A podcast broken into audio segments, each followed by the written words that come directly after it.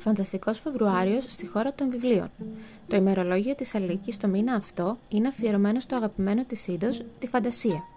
Το μήνα αυτό διαβάζουμε φαντασία, ανεβαίνουν βιβλιοκριτικές από αγαπημένα βιβλία φαντασίας, ταξιδεύουμε μαζί σε φανταστικούς προορισμούς μακριά από τον κόσμο, μιλάμε για φαντασία, βλέπουμε φαντασία και ξεφεύγουμε από την πραγματικότητα. Κριτική σειράς που είναι μεταφορά βιβλίων. Lockwood Co. Netflix. Ο Τζόναθαν Στράουτ είναι αγαπημένος και αυτό γιατί έχει γράψει έναν από τους καλύτερους ήρωες που μπορεί να συναντήσεις ποτέ, τον Τζίνι Βαρτιμέο.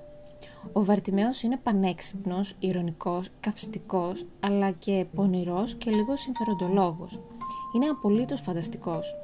Ωστόσο, εδώ δεν θα σου μιλήσω για τον Βαρτιμέο, κρίνοντας όμως από αυτόν και την ιστορία του, εμπιστεύομαι πάρα πολύ τον δημιουργό του, που πέρα από τη δική του ιστορία έχει γράψει και μία άλλη.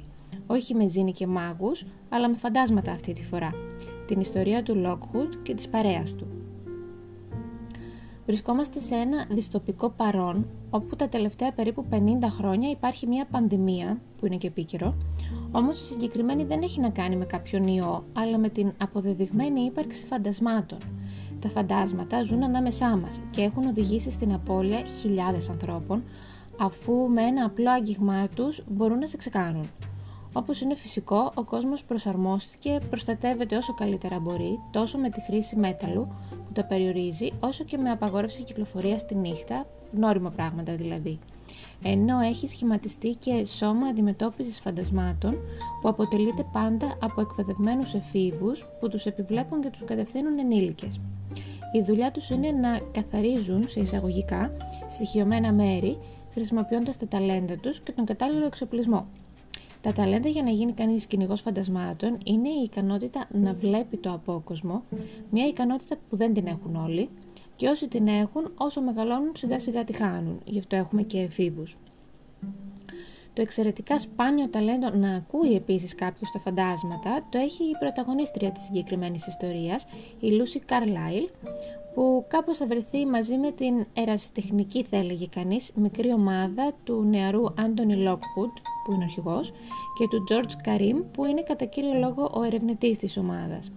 Οι τρεις τους που δεν έχουν κάποιον ενήλικα ωστόσο να τους επιβλέπει ε, όπως συνηθίζεται, γι' αυτό και είπα κιόλας ότι είναι κάπως ανέρασιτεχνική η ομάδα τους θα τα κάνουν σαλάτα και θα τα κάνουν σαλάτα πολλές φορές.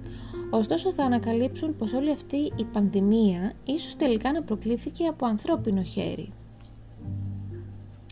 Μυστήριο, μυστικά και από τις δύο πλευρές, αγωνία, φαντάσματα, νεκροταφεία, καταραμένα αντικείμενα, κυνηγητό, ένας φοβερά καλωστημένος κόσμος και μια young adult ιστορία που και να μείνει σε κοντά ηλικιακά σε κερδίζει είναι η συνταγή της σειράς 8 45 λεπτών επεισοδίων στο Netflix με βαθμολογία 7,5 στα 10 στο IMDb που είναι μια εξαιρετική βαθμολογία. Δεν έχει ακόμα ανανεωθεί για δεύτερη σεζόν, ωστόσο δεν έχει αποκλειστεί κιόλας, ενώ έχει αφήσει πολλά ανοιχτά θέματα στο τέλος της πρώτης της σεζόν. Η ιστορία βασίζεται στη σειρά 5 βιβλίων και μιας νουβέλας του Jonathan Stroud που δεν έχει μεταφραστεί στα ελληνικά αλίμονο και η οποία πενταλογία έχει εξαιρετικές βαθμολογίες στο Goodreads. Το τελευταίο της σειράς να σκεφτείς έχει 4,60 στα 5, ενώ στο σύνολό τους το χαμηλότερο είναι το 3,99 στη νουβέλα. Όλα τα υπόλοιπα είναι από 4,20 και πάνω. Τα βιβλία είναι γύρω στις 400 σελίδες πάνω κάτω, πολύ λογικό μέγεθος και η γραφή του Στράουτ κατά κοινή ομολογία είναι πανέξυπνη. Είναι από αυτούς τους συγγραφείς που θέλω να διαβάσω ό,τι έχει γράψει και όχι μόνο μία φορά. Η σειρά βγήκε τέλη Ιανουαρίου στο Netflix και λέγεται πως είναι πολύ ελαφρά βασισμένη στα δύο πρώτα βιβλία, το The Screaming Staircase και το The Whispering Skull. Θα σου πω πως ναι με συμπάθησα όλους τους ήρωες, δεν ένιωσα όμως τη χημεία που θα ήθελαν μάλλον να νιώσω ανάμεσα στον Άντωνη και τη Λούση. Γενικά η ηθοποιός που έπαιζε τη Λούση μάλλον δεν μου είναι ιδιαίτερος συμπαθής, έχει μια αδιόρατη ηρωνία που δεν ξέρω αν είναι χαρακτηριστικό της Λούση ή της ηθοποιού. Η ατμόσφαιρα ήταν φοβερή. Τα φαντάσματα ήταν καλά φτιαγμένα, δεν ήταν καθόλου τρομακτικό ή φταίει το σύνδρομο Μπούκοβο της Αλικής. Το σπίτι του Lockwood είναι τέλειο, Λονδίνο, παλιό σπίτι στο Λονδίνο, φανταστικό. Σου φέρνει λίγο στο μυαλό Sherlock, είναι και σκοτεινή σειρά. Γενικά πάρα πολύ καλή δουλειά. Θα έβλεπα άνετα εννοείται τη συνέχεια, μακάρι να συνεχιστεί. Ε, μέχρι και αν γίνει τελικά αυτό, ίσως υποκύψω και πάρω τα πέντε βιβλία έτσι χωρίς πολύ σκέψη όλα μαζί. Είναι ακριβώς αυτό που θέλω από τα βιβλία μου. Ίσως μάλιστα στα βιβλία συμπαθήσω περισσότερο τη Λούση, που στη σειρά μου έβγαζε φούλο ότι είναι ερωτευμένη με τη φίλη της ας πούμε. Γιατί να το δεις, γιατί είναι πολύ ωραίο το story, έχει φαντάσματα, έχει μυστήριο και ο Στράουτ γενικά αξίζει. Μετά θα θέλεις και εσύ να διαβάσεις τα βιβλία και ακόμη πιο μετά ό,τι έχει γράψει ο Στράουτ και όταν τελικά διαβάσεις την τριλογία του Βαρτιμαίου θα έρθεις να με βρεις και να μου πεις και ευχαριστώ. Γιατί να το αποφύγεις; Γιατί δεν με εξτρελαίνουν οι ηθοποιοί. Κάπως έχει τον αέρα του Netflix και αυτό δεν το λέω ποτέ για καλό. Κυρίως γιατί μετά θα θέλεις να διαβάσεις τα βιβλία και υπάρχουν μόνο στα αγγλικά. Στη σελίδα του post στη χώρα των βιβλίων σου έχω και το τρέιλερ με ελληνικούς υπότιτλους σε περίπτωση που σου έχει ξεφύγει αλλιώς το βρίσκεις εννοείται στο Netflix.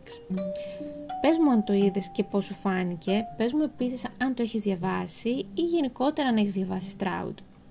Σε ευχαριστώ που με άκουσες.